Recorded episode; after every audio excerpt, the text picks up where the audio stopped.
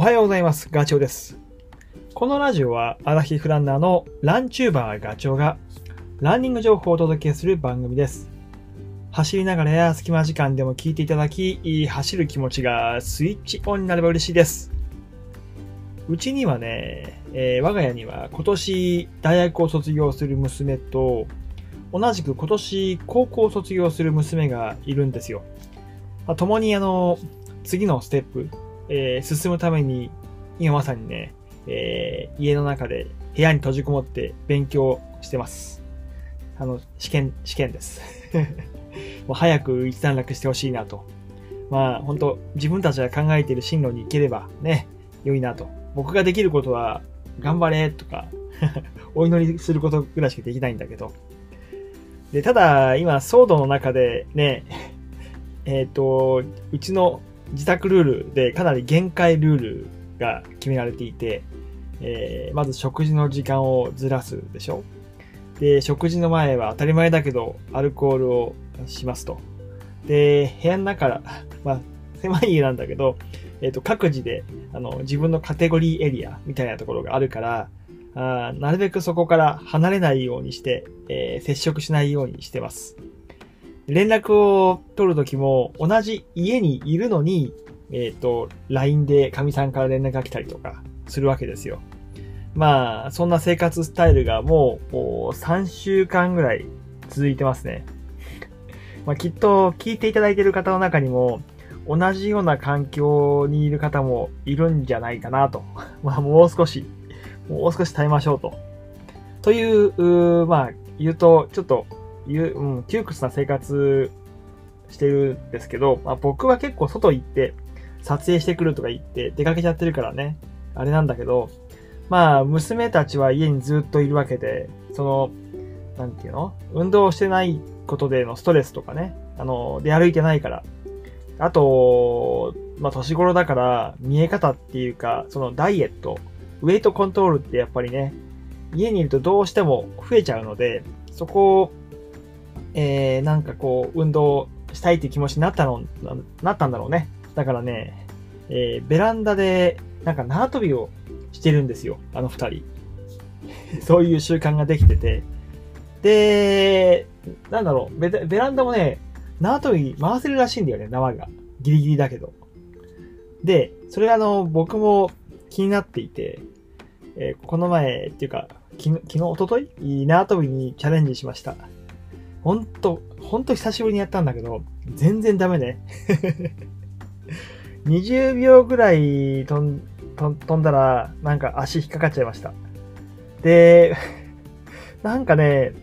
リズムが来るんだよね。20秒なんだけど。久しぶりだったからかな。だけど、まあ、3回、4回それを練習してると、なんとなくこうコツが分かってくる。あで、20秒で、20秒ぐらいでいつも足が引っかかっちゃうのは、パスができる。通過できるんだけど、今度はね、1分30秒ぐらいかな、過ぎたあたりから、なんか足の、足が痛くなるっていうか、疲れてくる。ふくらはぎあたりがね。で、徐々にこう、息も上がってくる。え？縄跳びこんなきつかったっけ？みたいな。で、僕の、その縄跳びのイメージ、こうしたいなっていうのはやっぱりね、パーンと着地した瞬間に反発を受ける。で、その反発力を活用して、えー次につなげるっていう、まあ言うとランニングみたいなイメージだったんですよ。でそれもなんかこう、パーンっていうのが、こう瞬間的に短い時間で、こう行われるっていう。で、かつ縄跳びって縄が回るから、そのリズムに合わせていかなければいけないって。これね、意外に難しいことが わかりました。あのー瞬間的に反発をもらって次のジャンプにつなげるっていう動作がね。で、あとね、えーまあ、ランニングのイメージはずっとあるから、それに例えていっちゃうんだけど、あの、姿勢が直立してるじゃないですか、縄跳びって。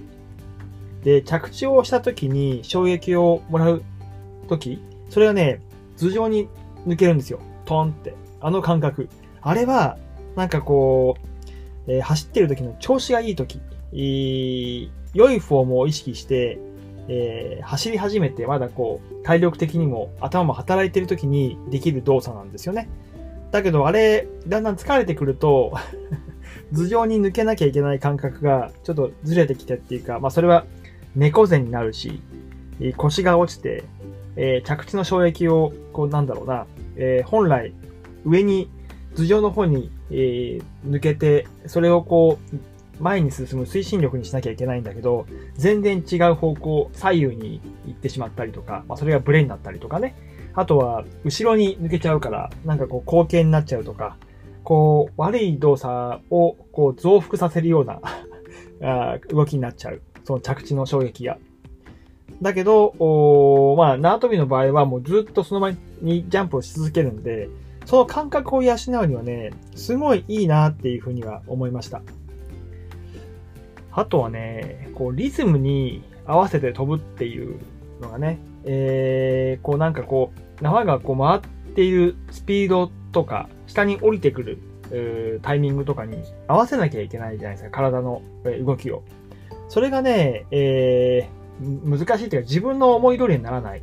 まあ、走ってたりとかすると、こう、まあ、ロードなんかは、トレランはちょっと違うけどね、ロードはもう自分のスピードに合わせて足運びをするから、思うようにコントロールができる。早く走りたいと思ったら、えそういう動きをすればいいし、疲れたと思ったらゆっくりすればいい。だけど、縄跳びはそうはいかないので、もうずっと回り続けてるから、同じ動きを続けなきゃいけない。まあ言うと、ランニングで言うとトレッドミルみたいなもんだよね。気が許せないっていうか。だから、その動きに、縄の動きに合わせて、えー、脳がね、指令を出して、さあ飛べ、飛べ、飛べ、飛べっていう風に言ってくるわけですよ。それが、こう、なんだろう、えー、まあ、だんだんね、年を取ると鈍ってくるって言われてる神経系いわゆる、こう、脳から、ああしろ、こうしろっていう指令が通る道筋だよね。それをこう、スムーズにしてくれる、うことにつながるんじゃないかなっていうふうにはすごく思いました。で、あとはね、今回、まあ、2分ぐらいやったのか、2分を3セットとか、まあ、勝手にルールを決めてやったんだけど、結構つよ、辛い。えっと、長く続ければ続けるほど、まあ、心配機能がね、あの、使われてるっていうか、エンジンが使われてるなってのはすごい分かってきます。なんだろうね、ずっと同じリズムで飛んでるからかな。うん、まあ、休めないっていうのはあるよね。だから本当にいいランニングのトレーニングになるなと。心配系をとあの鍛えるにもすごく有効だなっていうふうに思いました。そんなことをね、えー、娘たちに LINE で送ったら帰ってきたんですよ、メッセージが。今度は二重跳びと あと交差跳びをやれって挑戦、挑戦せよと。なんかこう、えっ、ー、とね、上の子はね、二重跳び10回できたっていうことを自慢してましたね。よし、じゃあやるかっていうことで、一応返信はして、まだそれはチャレンジしてないから、ちょっとやってみようと思います。二重跳び。交差跳びはちょっとできねえだろうな。交差跳びってそもそもどうやってやるんだっけって。あれ手戻すんだっけ交差したまま飛び続けるじゃないよね。交差跳びって。なんかこう、ベランダが狭いことを言い訳にして、ちょっとやりたかったけどできなかったって返事しようかな。まあいいや。とりあえずちょっと二重跳びと交差跳びはやってみようと思います。ですね。はい。まあ、あと、ただ、そうそう。あ思ったのは、えっ、とね、意外に足の負担、さっき言ったけど、ふくらはぎとか膝に、ダイレクトにこう、着地の衝撃が、あのー、来るので、立て続けにってずっと続くわけですよ。だから、あの、縄跳びする前は、ちゃんと準備運動をしないとダメだなっていうふうに思いました。あまあ、娘たちの筋肉ってすげえ柔らかい筋肉で弾力性があるけど、僕の筋肉もガチガチに硬いので、だから、まあ、同じ世代の人たちは、そういうジャンプ系のね、えー、まあ、縄跳びしかり、いろいろとジャンピング、えー、なんだろう、ジャンプ系の動き作りあると思うけど、そういうことをするときには、やっぱり、え、準備運動をしっかりしなきゃいけないなと。特にアキレス腱と膝ね。ここが温まって筋肉柔らかくないと、あのー、稼働しないっていうよりも故障と怪我のリスクが非常に高まるので、そこは注意。特に今寒い時期なんでね、余計に気を使う必要があると思います。はい、えー、今回は ジャンプ縄跳びの話でした。このお話があ少しでも役に立てば嬉しいです。それではね、また次回の放送でお会いしましょう。ガチョウでした。バイバイ。